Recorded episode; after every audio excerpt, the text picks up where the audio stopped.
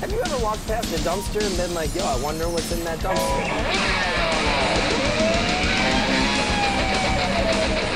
I can put on these glasses or start eating that trash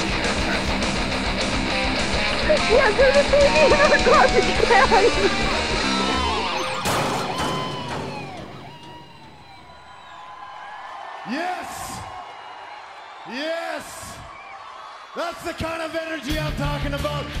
Kind of energy I want to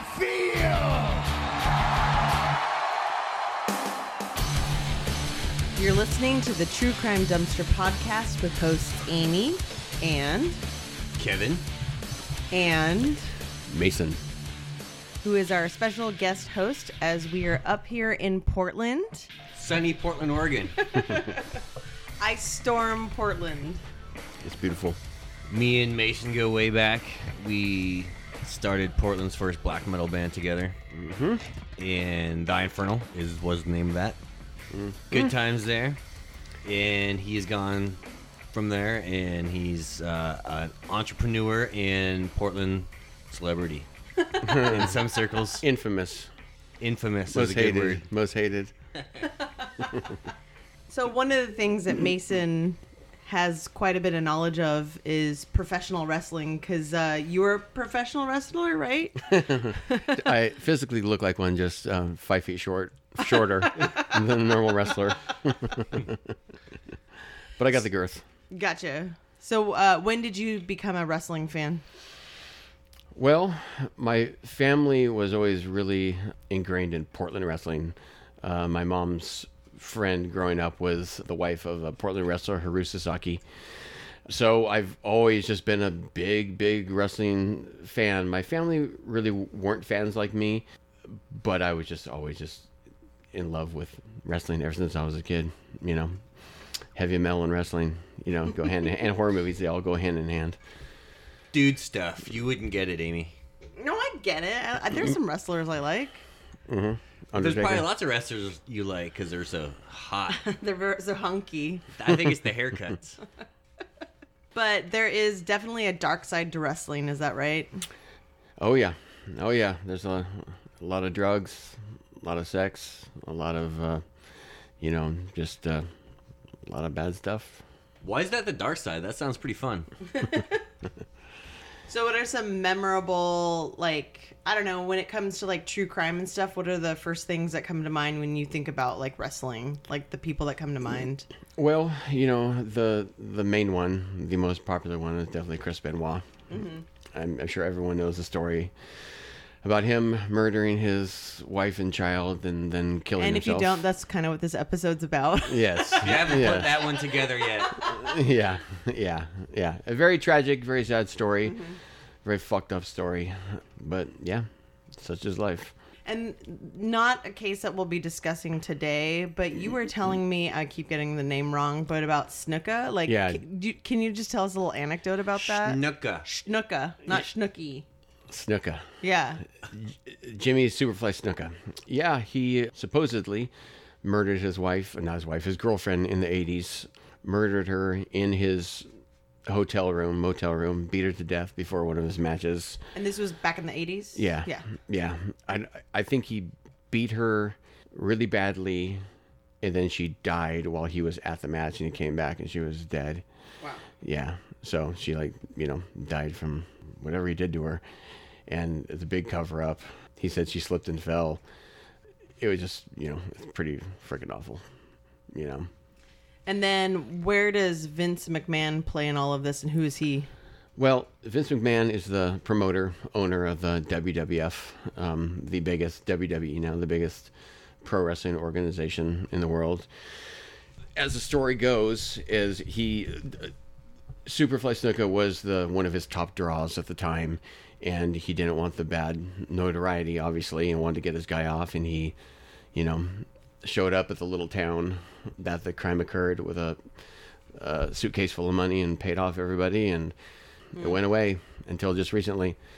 Yeah. When yeah, when the the it it all came out again, some reporter dug up the story, and it drew interest in the story, and um, it got back into the limelight. He I think I'm not sure. I think he was convicted of the crime post mortem because he was he was uh, too sick to stand trial. He had dementia, and so they didn't have him stand trial, and he died like I think weeks after he verdict. the yeah uh, yeah weeks after the trial. You know, Where's Vince McMahon sit in all of that with his suitcase of money? Yeah, where does he sit? I mean, he Yeah. just, he just he just paid off and just you know it was bad for business. He wasn't implicated in any of it. no, no, it was all hearsay. But you know, this is in the early early Yeah. eighties. Yeah. I mean, suitcases of money make lots of things go away. Yep, yep, yep. Tried and true. So, just for the people like who don't like, you know, myself, I don't quite know as much about wrestling as you guys. Like, what are I'll show you the camel clutch later. what what are the different? i- i- Is there just one company now, or are there several? Like, who folded over the years? Oh, there's many, many companies now. There's two major ones. Well, there's three major ones. There's uh, New Japan in Japan, obviously, AEW, All Elite Wrestling, and WWE. Right now, yeah. So WWF is gone. Wait, it's just turned into WWE. WWE. They had Is to it, is change. it because of the World Wildlife Fund? yes. yes. Oh, okay. Yep. Fucking Yep. hippies. Yep. Hey, Yeah, they had to change the name. really? Yep. Yep. All right, well, let's get into this shit. So some say professional wrestling is fake. Is it Mason? Uh, it's it's well. We're gonna I mean, get into it. Just a bunch of roided out maniacs in tights acting out a play. Not totally wrong. While professional wrestling is scripted with storylines and predetermined winners and losers, the level of athleticism and the commitment to the art is very real. Also, very real are the injuries sustained and the cumulative effects of years of head trauma and concussions. Same with professional football players and boxers. These head injuries can lead to dangerous personality disorders and violence. Chris Benoit is a prime example of this. Christopher Michael Benoit was a Canadian professional wrestler. During his 22 year career, he worked for numerous promotions, including WWF, WWE, you know, we just talked about that. WCW, which was World Championship Wrestling, And that doesn't exist anymore. No. Oh. WWE bought it. Oh, gotcha. Yeah, folded it. And then there was ECW, which is Extreme Championship Wrestling. WWE bought that too. Wow. And like you mentioned earlier, New Japan Pro Wrestling. And uh, That was in your bio. yeah. Oh, there you go. So Chris Benoit was he's seen as one of the greatest of all times of wrestling. Yeah. Uh, his style was His nickname was the Wolverine because he looked like a Wolverine. He was short and ripped. brick shit house. He was a brick shit house. Yeah. Canada churns out a lot of brick shit houses. Mm-hmm. yeah. Very mm-hmm. polite ones. So Benoit was born in Montreal, Quebec, May 21st, 1967, the son of Michael and Margaret Benoit. The family moved to Edmonton, Alberta when Chris was young. His attraction to wrestling started early. At 12 years old, Benoit went to a match where Tom Dynamite Kid Billington and Bret Hart both performed, leaving a lasting impression. Benoit would even adopt some of these moves later on, namely Bret Hart's signature sharpshooter finishing hold. Am I correct? You are correct. I forgot about that. Yeah. What what's All what's right. a sharpshooter finishing hold? Can you Um, describe it? Here, get on the floor. yeah. Basically, the your opponent lies on his stomach, and you lie on. You sit on his back and pull his legs up like over your shoulder, like you're bending him, bending him back. I guess that's a way I can describe it. So Benoit starts training to become a wrestler himself at the Hart family dungeon under the instruction of Stu Hart. Thank you, creature. Stu Hart's the family patriarch and head of the Hart wrestling family. During the period when Stu Hart was regularly training individuals at the school, it held a reputation for being one of the harshest wrestling schools in the world. Graduating from it was considered very impressive and something which would be brought up on air on televised wrestling shows. Hart himself also garnered a reputation for being borderline sadistic in his training techniques and was known to torture his pupils with his grueling regiments. Buddy Roberts, do you know who he is? Mm-hmm. That's good. Descri- he described the place quote, like a torture chamber. In contrast to his descendants, Stu never took money for his training services and did it mostly for the love of the art form of professional wrestling. Pretty cool. Yep. Benoit said in a WWE interview of this place, quote, I take a lot of pride in being one of the last guys that had the hands-on training from Stu Hart when I went to the Hart family to train. It was a good experience just to be there, to imagine all the people that had been there though, and all the blood, sweat, and tears that had been paid. Going to the Hart family was for training was kind of like if you're a very religious person going to the Vatican. What's what's Bret Hart known more for? It was that the sharpshooter guy. Yeah. Oh, Yep. okay. Yep. The uh, ex- What was his? Did he have like a, a wrestling name? uh, Hitman? Oh, The um, the excellence of execution was his little tagline. Ah. Or the best there is, the best there was, the best there ever will be. He was. He was like a, a ring general. He was like one of the best technical wrestlers ever to this day. Aside from professional wrestlers, the dungeon provided training grounds for various athletes from strongmen to football players. That I did not know. Yeah. The internet's full of information. Yeah. Uh, the dungeon went on to become involved in the wrestling world. So people that went to that place, you know, obviously Bret and Owen Hart, but other graduates were Billy Graham, Greg Valentine, Allen Coage, Davy Boy Smith. I remember him. yep. Brian Pillman, Jushin Thunder Liger, Ricky Fuji, Chris Jericho, Lance Storm. Yeah, so a whole slew. Benoit began his career in 1985 in Stu Hart's Stampede Wrestling promotion. From the beginning, similarities between Benoit and Billington were apparent, as Benoit adopted many of his moves, such as the diving headbutt and the snap suplex. The homage was complete with his initial billing as Dynamite Chris Benoit. all right. The diving headbutt seems self-explanatory, but what's a snap suplex? It's just a real fast suplex. A suplex is just flipping somebody over your head on their back. Hmm. Yeah, and he would just do it just really aggressively. And even though they're acting like this shit really hurts, right? Oh yeah, Oh, oh yeah, yeah. I mean, there's ways to take. They call it taking a bump. You know, um, there's a ways to take the bump where you're not gonna hurt yourself as bad. You know, they know how to land flat on their back and not on their shoulder or their, you know, their head. So that's what the training is for. It's basically how to take bumps. Right, because the person getting hit is the one really performing the move, right? Yeah. Yeah. Yep.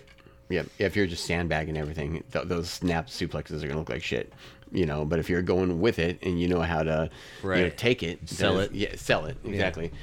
Then you know that's what it's about.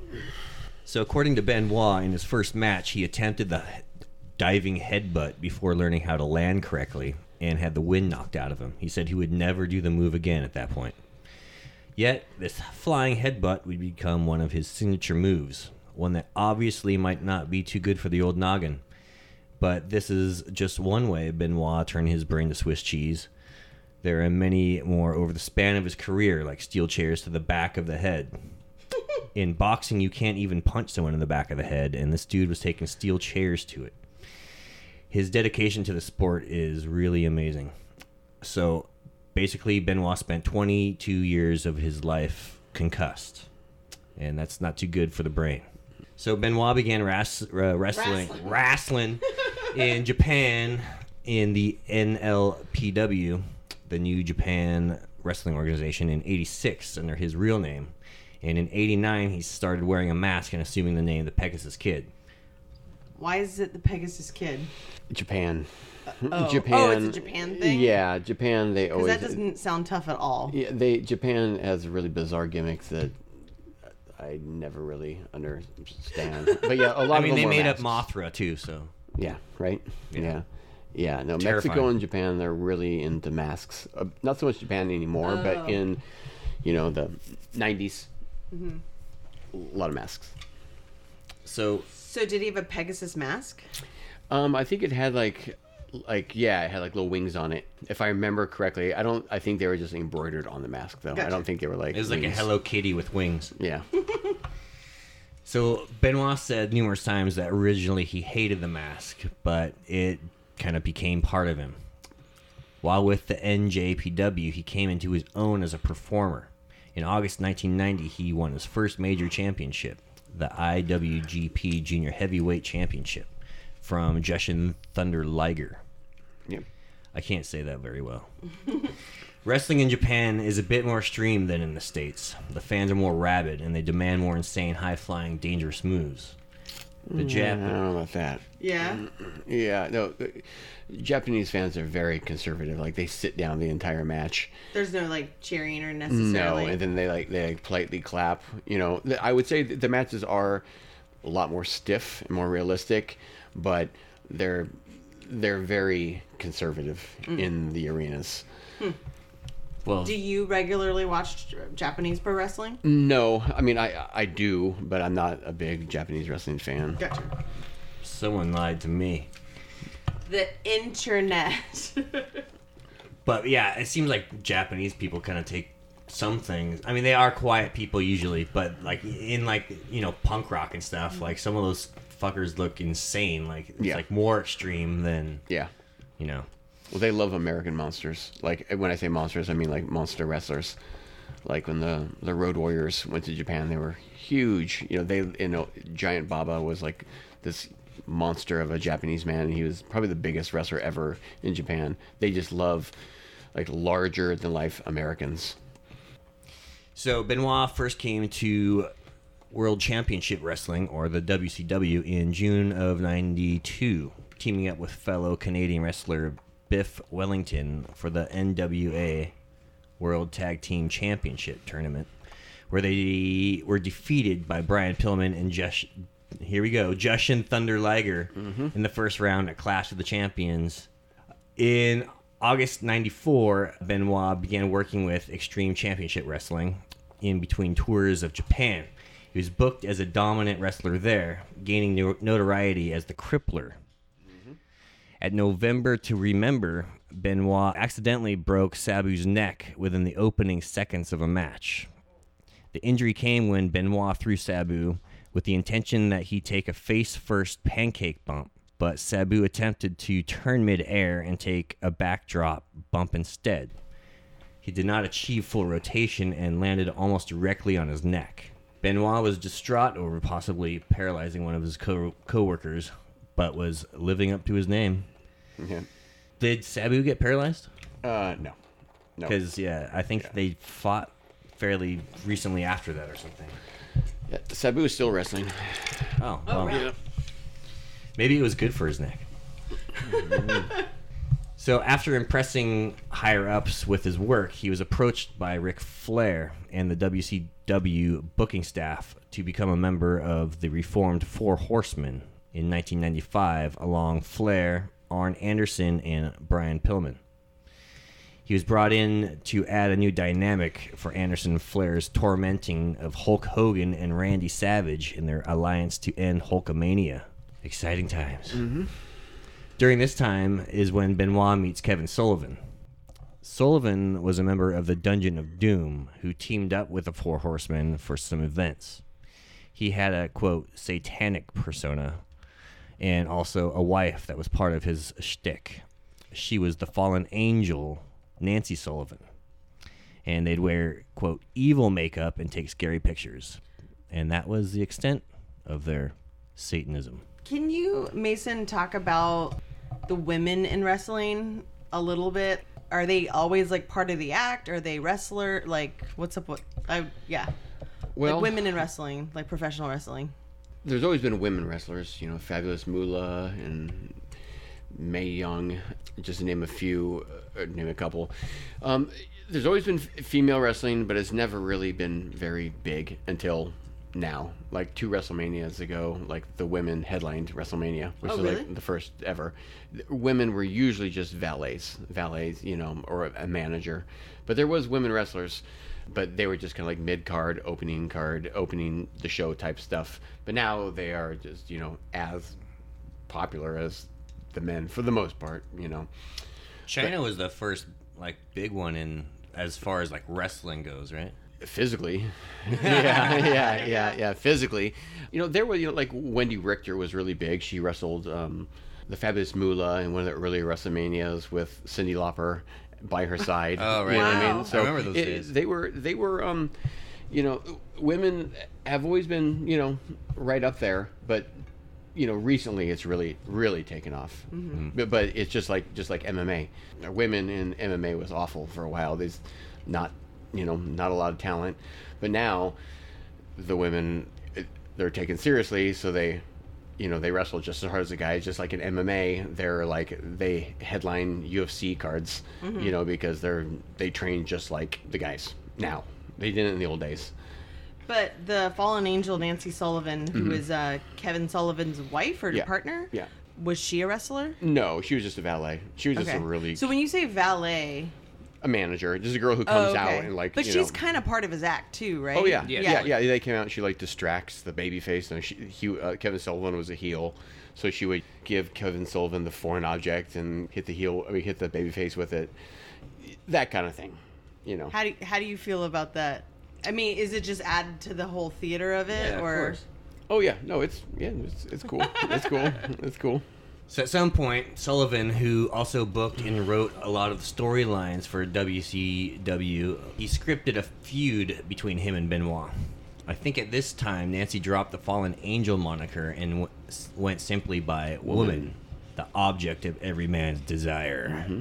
did you think she was hot? No, totally. yeah. So Benoit and Nancy started a quote affair and were forced to spend time together and make the affair look real, like hold hands in public and share hotel rooms and stuff. Mm-hmm. And there's a bunch of like funny, you know, I don't, what do you call it, like spots or whatever, where they film like almost like commercials where they're like, Like in promos? bed, yeah, Yeah, like in bed yeah, together, and yeah, it's like really yeah, cheesy. Yeah. So Benoit wasn't too keen on the idea of this affair because he was married to his first wife, Martina, who was pregnant at the time. Benoit had two children with his first wife. People say Sullivan, quote, booked his own divorce because not too long after starting the pseudo affair, the shit got real. Chris and Nancy fell in love for reals. And I'm sure that was a fun conversation Benoit had with Martina over that one. But also, there was more to it than that, right? Was was it something with like Kevin Sullivan, like he was being accused of like abusing Nancy? He was, but he denies it com- Okay. completely, and he's had no history of anything like that. So I really, I, I don't, I can't even comment. It seems on a little it. suspect. Yeah. reading on yeah. some of the stuff that Kevin Sullivan was saying during this time was like him and Nancy just kind of grew apart like naturally and Yeah. like Yeah. it was just kind of an inevitable thing they're going to get a divorce. Yeah. So Yeah. it wasn't completely out of left field for him, but I think for Benoit's wife it might have been just like what the fuck? Yeah. Yeah, but in in Dark Side of the Ring, it really does kind of capitalize on Nancy being a victim of Sullivan's, Yeah. and like very much like like needing to leave Sullivan and Benoit being like her savior, Y- which kind of adds a whole extra yeah, element you know to it that's th- that's what they say. But you know, I listened to a podcast with Kevin Sullivan. Kevin Sullivan, out of respect to Nancy, has never even spoken about the Benoit. Wow. Ever until after that episode, and he did um, a podcast with Jim Cornette. Jim Cornette is a Hall of Fame wrestling manager who has a really probably the most popular podcast of wrestling podcasts right now, and he broke his silence after the dark side of the moon, dark side of the moon, dark, side of the ring, and gave his side of the story. And um, you know, I can't really say verbatim what he said, but what it was very convincing. Yeah. That he was like, I've never, you know, done anything like that, and no one ever accused me of that until you know, just recently, where it's become, you know, more of a Sensationalized. um, thing, yeah, yeah, And I, you know, I, I tend to believe him. I don't, I, I don't know, you know. Yeah, and I mean, unfortunately, what we're going to find out is she's not going to be alive for much longer to tell her side of the story. Yeah, yeah, Sorry. yeah, she's dead. Spoiler alert. yeah. Nancy became pregnant with their son Daniel in November 23rd of the year 2000, and Benoit and Nancy got married. Friends say they've never seen Chris so happy. Nancy too. But in 2003, Nancy filed for divorce from Benoit, citing the marriage as irrevocably broken and alleging cruel treatment. Do you, is that true? Irrevocably. I, I, I wasn't there. She claimed that he would break and throw furniture around, She later dropped the suit, as well as the restraining order. But isn't that what pro wrestlers do? Yeah, right. Yeah, maybe he was just training. So we'll get back to Nancy and Daniel later. Let's talk about Eddie Guerrero for a sec. So Benoit became good friends with fellow wrestler Eddie Guerrero following a match in Japan when Benoit kicked Guerrero in the head and knocked him out cold. That's how that's how old great relationships start, right? yeah, tell us what you know about Eddie Guerrero. Was he a good wrestler? oh yeah, he was uh, he was a great wrestler. I can't remember what was his Oh, his name. yeah um, Latino Heat or something like that. He was yeah no he was a real a real character and um, yeah his I think his niece is Sasha Banks in WWE. Now I could be wrong, but um yeah he was he was awesome. So Benoit and Guerrero become really close friends and traveled everywhere together. There's tons of photos of them together. Always, they're both always super happy, smiling. There's rumors that these two are more than friends, but we're not going there. What? Just gonna That's- throw that in there. That's wh- you know I went down a couple rabbit holes, and you know how the fucking internet is. Everyone's Yeah. fucking gay. That's completely ridiculous. Yeah, I know. So professional wrestlers are basically always in pain from injuries to fatigue or from being on the road for so long. Some wrestlers are on the road for like 300 plus days of the year. Mm-hmm. It's fucking crazy. Mm-hmm. So many turn to drugs and alcohol for comfort. And Eddie Guerrero, unfortunately, yeah, Oh. Pills over painkillers, yeah, Yeah. Uh, so Eddie Guerrero g- went down that path, and he had some dark days. They call it the sickness in pro wrestling. Once you get the sickness, you're, you know, they pull you off TV, they pull you off the road. Um, Oh, yeah. When you start getting super addicted to pills and drugs and the lifestyle. So I'm not sure how much into drugs Chris was. Do you know? Um, no, I don't know. Mm-mm. It's not like a known like it's not No, like super no, popular. no, he was. Uh, I'd never heard of him being a pillhead Mm. or an alcoholic or anything like that. But it sounds like things got pretty fucked up for Eddie for some time.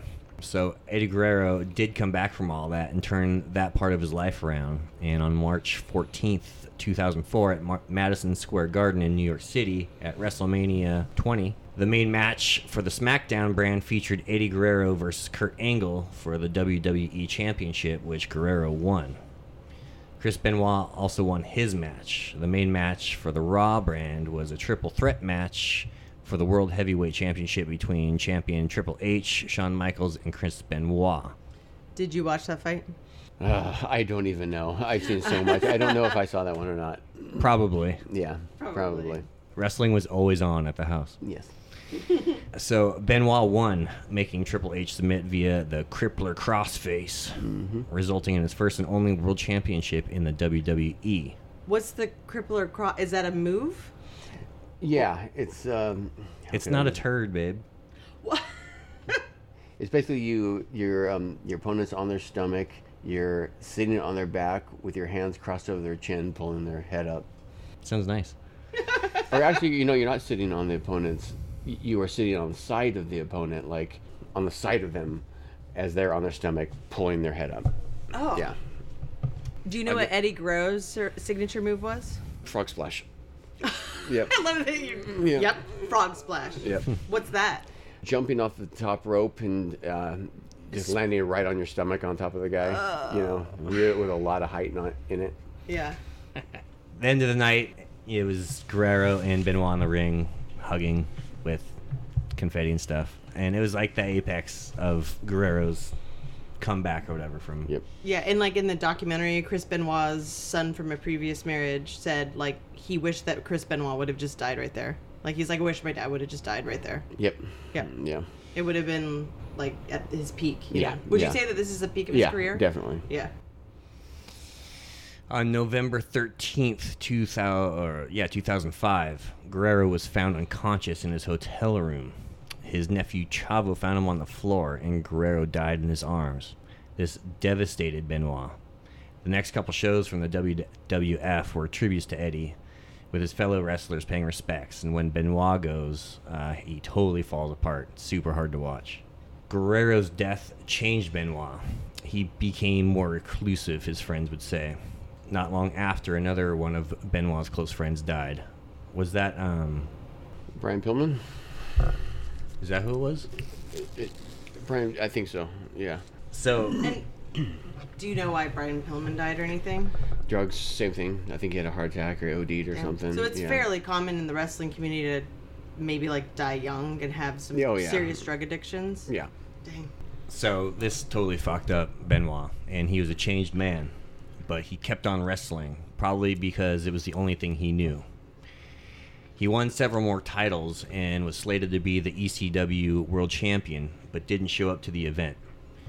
The two days previous, Benoit didn't show up, and he said his family was vomiting blood. So when he didn't show up for the championship, viewers were informed that he was unable to compete due to a family emergency, and he was replaced in the title match by Johnny Nitro. On June 25th, 2007, police entered Benoit's home in Fayetteville, Georgia, when WWE requested a welfare check after Benoit missed the weekend events without notice.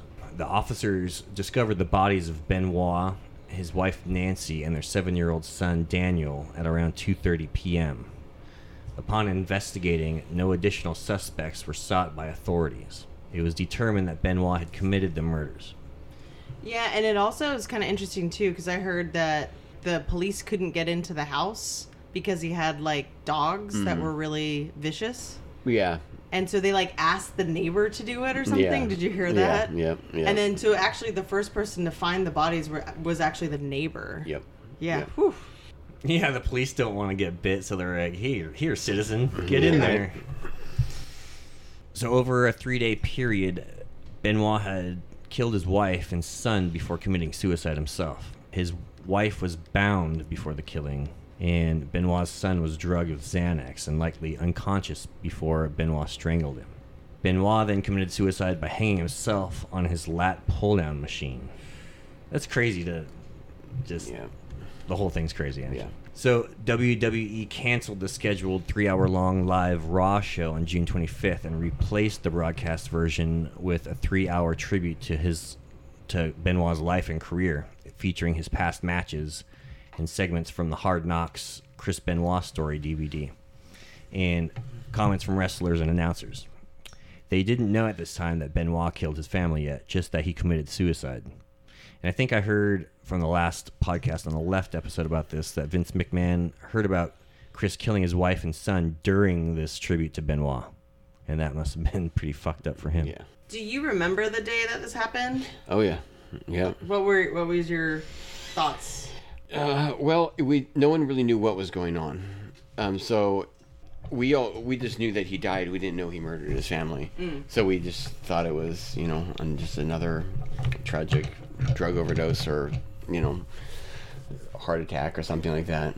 Were there a lot of people like maybe thinking that he didn't kill his wife? Like, is there any kind of conspiracy around that or anything? Oh yeah, yeah. There's a lot of people who don't believe it. Yeah. Yeah. It, do you know what the conspiracy might be to some extent? Uh, That I don't know. They just think it might have been a burglar or something. okay. You know, you know. But who who could kill Chris Benoit? Yeah, I mean, really. you know Yeah, what I mean? that's yeah, true. It's like who's going to take him out? You know, Yeah. come on.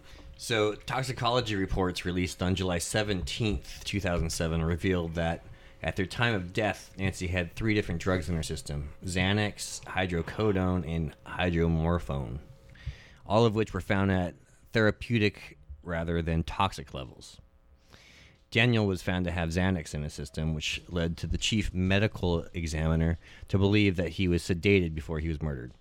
Benoit was found to have Xanax, hydrocodone, and an elevated level of testosterone, caused by the synthetic form of the hormone in his system. There's no indication in, that anything in Benoit's body contributed to this violent behavior that led to the murder suicide, concluding that there was no roid rage involved. After the double murder suicide, former wrestler Christopher Nowinski contacted Michael Benoit, Chris's father, suggesting that years of trauma to his son's brain may have led to his actions.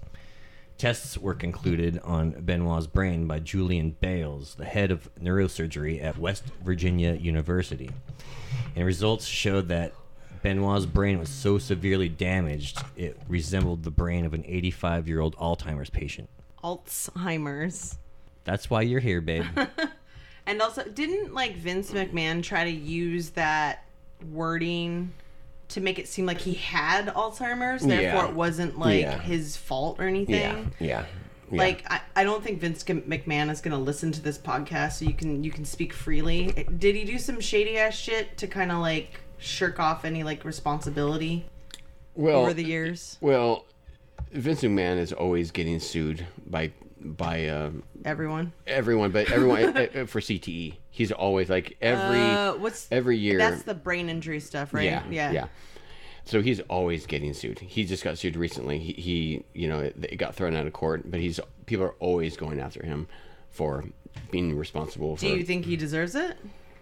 no, Okay. because he's just one promotion. Yeah. You know, there's tons of wrestling promotions out there.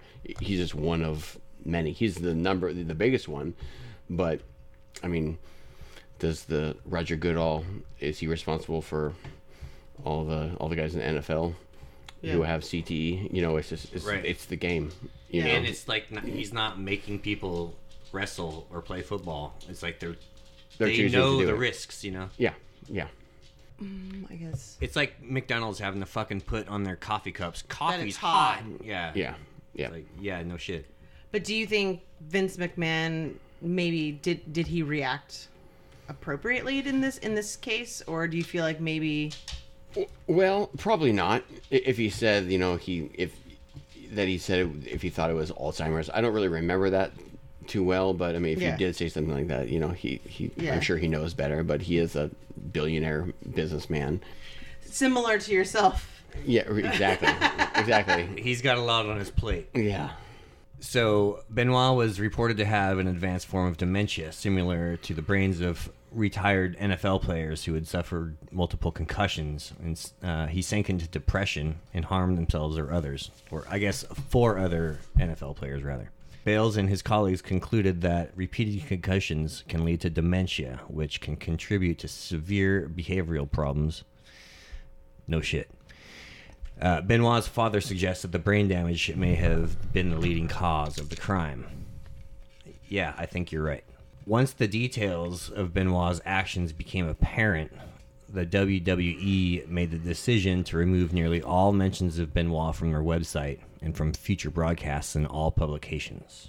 Did this event or like other events did it change like any rules with like wrestling or anything like that? Do you know? no, It's it's just as dangerous now as it was potentially 20 no, years ago. no. Uh, in the I, if we're just gonna speak about the WWE, there's so many promotions. Um, Yeah. they don't do uh, chair shots to the head anymore. Okay. Did that die with Benoit? It didn't die with Benoit. It just they just matured and were like, this is unneeded to do some this crazy stuff. You know. Yeah. I So think now, they moved on to tables. Well, you know, they yeah they they put people through tables and they'll hit each other in the back with uh, chairs, but never nothing to the head anymore. Yeah. Is that a bummer for you? No. So, what do you think? what do I think happened with Benoit? I mean, yeah, I mean, that's part of what we do on this podcast too. Is we, you know, like we we kind of hear the quote unquote facts, Yeah. And then you know, like if if your opinion differs or what you think happened, or if you feel like you know watching Benoit for years and maybe knowing a little bit about him, Yeah. No, maybe I think what could have been going through his head. I, I think that flying headbutt, he you know did that for how many years? It's just really 22, it says here. Yeah, it's a really According to it's, my it's notes. a really dumb move. You're flying off the top rope and landing on your head. You know, if you're just doing that, you know, Repeatedly. 300 days a year, you know, just taking a big hardcore Mike Tyson blow to the head every single day, you're gonna lose your mind. You know. And then, what do you think in terms of like the Guerrero and Pillman deaths? Do you think that potentially contributed to it as well? Uh, yeah, yeah. I'm sure you know they had C, you know, CTE, um, also, and then tried to numb it with you know drugs and alcohol, and you know they got the sickness and OD'd and died, and I'm sure it all started with pain from wrestling. You know, that's they get prescribed pills, and then But they like get addicted. Benoit being affected by their deaths, do you think that was maybe a trigger? I don't know. Um, definitely, he just never got over it. From you know, from what I've seen and what I've heard, is that he just never got over it. Like most people, when someone dies, they grieve, and you know, they may always miss the person, but they, you know they come to grips with it. yeah. He just never came to grips with it. Every day was just as bad as the first day Oh. with him, and mm-hmm. he was emotionally like a child because of you know I think from the flying headbutts for all those years. You know, he was just so brain damaged. He just never could get over it. He couldn't like just his brain stopped working that way, so he was just a mess every single day. You know, every day was just as bad. Yeah, but it does kind of make you wonder, like, if you're, you know, having those holes in your brain and brain, like, what brings you to the brink of, like, why murder your family? Yeah, yeah, You know? that I that yeah, I know yeah. you can't answer that. yeah, but I, I honestly don't know. He was just in a really, really dark space, and he probably just wanted to leave and get out, and yeah, didn't and- want to leave his family alone. Yeah, you know what I mean. And you that know? is total direct, like textbook definition of a family annihilator is like there's the family annihilators who are like doing out of mercy, like you could never live without me, you Yeah, know. yep. And then there's the fam, you know, there's all kinds of different family annihilators, Yeah. but I think he kind of falls in the camp of like, if I'm, do you think he falls in the camp of like if I do you think he was suicidal and he took his family with him or do you think that there was something else like i mean that it seemed seems like maybe he was in the camp of like he wanted to kill himself and didn't want to leave his family alone I almost think he went crazy one night, killed his wife in a rage, and then was like, "Well, now I just have to kill everybody. You know, I can't Now have you- my. oh, you yeah, know what I yeah. mean? Like now I Yeah. can't leave my son alone, who is handicapped. That makes sense. Um, yeah we didn't talk about his son too much he had a like a learning disability. Yeah, I'm not sure what it was, but I think he it was like I can't leave my son alone in this world. So, so with his wife it could have been out of rage and then it may have been like out of mercy or like yeah, or that kind of like uh, yeah like a mercy killing for his son and then suicide yeah. all right final thoughts on wrestling mason Final thoughts on wrestling. are you gonna do it Yeah. well, I'm 46 years old now, so nope. so on your 50th birthday Um, big n- match No, no wrestling, no wrestling for me. I'll just be a fan. I'll just be a fan. But yeah, do you do you watch it like religiously every week I watch AEW every week. It's like the the new promotion that is trying to jockey for the the number one spot with WWE. I It's, haven't heard of that one before, so that's new, huh? yeah, it's owned by the owner of the Jacksonville Jaguars. So Oh, really? it's like the only person who has as much money as Vince McMahon to like. is that go- football Yeah. okay Yeah. i don't know Yeah, yeah. So it's like the only the only promotion that could ever compete with Vince McMahon because he- he has this guy has deep pockets too. So I watch that. WWE is pretty pretty freaking bad these days. oh yeah So, like yeah. who's who are some of the wrestlers that are even around still From the old days that are still around. or that are notable i guess Um, well, the Undertaker just had his last match. oh Uh, yeah. Um, How old is he? Oh, jeez, I don't know. He's got to be old though. Yeah. you know, he's got to be. I has would- he been around since like the 80s Oh yeah, oh yeah yeah, yep. did he ever fight benoit You know, I'm sure they did wrestle. I can't think of the top of my head, but I'm sure they Yeah. wrestled. I'm sure they wrestled. Yeah. But he's sort of still around. I mean, he just retired, but he's, you know, just recently retired. Yeah, as far as the old guys, Kane's still around. Um, Randy Orton's still around. Um, the Rock comes back every once in a while, hmm. makes special appearances. what about hulk No, he done anything in a while? He, he makes special appearances on WWE. He just comes and out like and sex like tapes He makes sex tapes. yeah, yeah. Yeah, he doesn't really do it. He's really old. He- I had a really big crush on Hulk Hogan growing up. I Really? don't know. I know. My crushes were very weird. Kato Kaelin, Hulk Hogan. Kato Caitlin. Yeah, Kato Kaelin. You remember Kato oh Kaelin, yeah, right? Yeah. yeah. I think I liked that kind of washed up, rockery, blonde vibe thing. she still does. I was gonna say, I, I can see, I can see the washed up rocker thing. Oh, and also um, Sebastian Bach, but he's still hot. Like he's very good looking even You to this think day. so?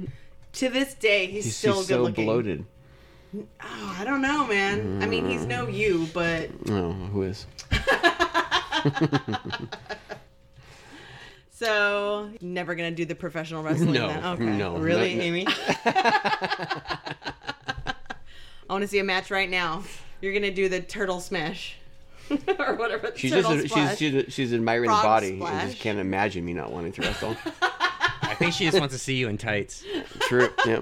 Yeah, well, and also when we were watching it the other night, they I they do they do speedos, shorts, or pants. Which, if you were a professional wrestler, Pants. Pants. what about you, Kevin?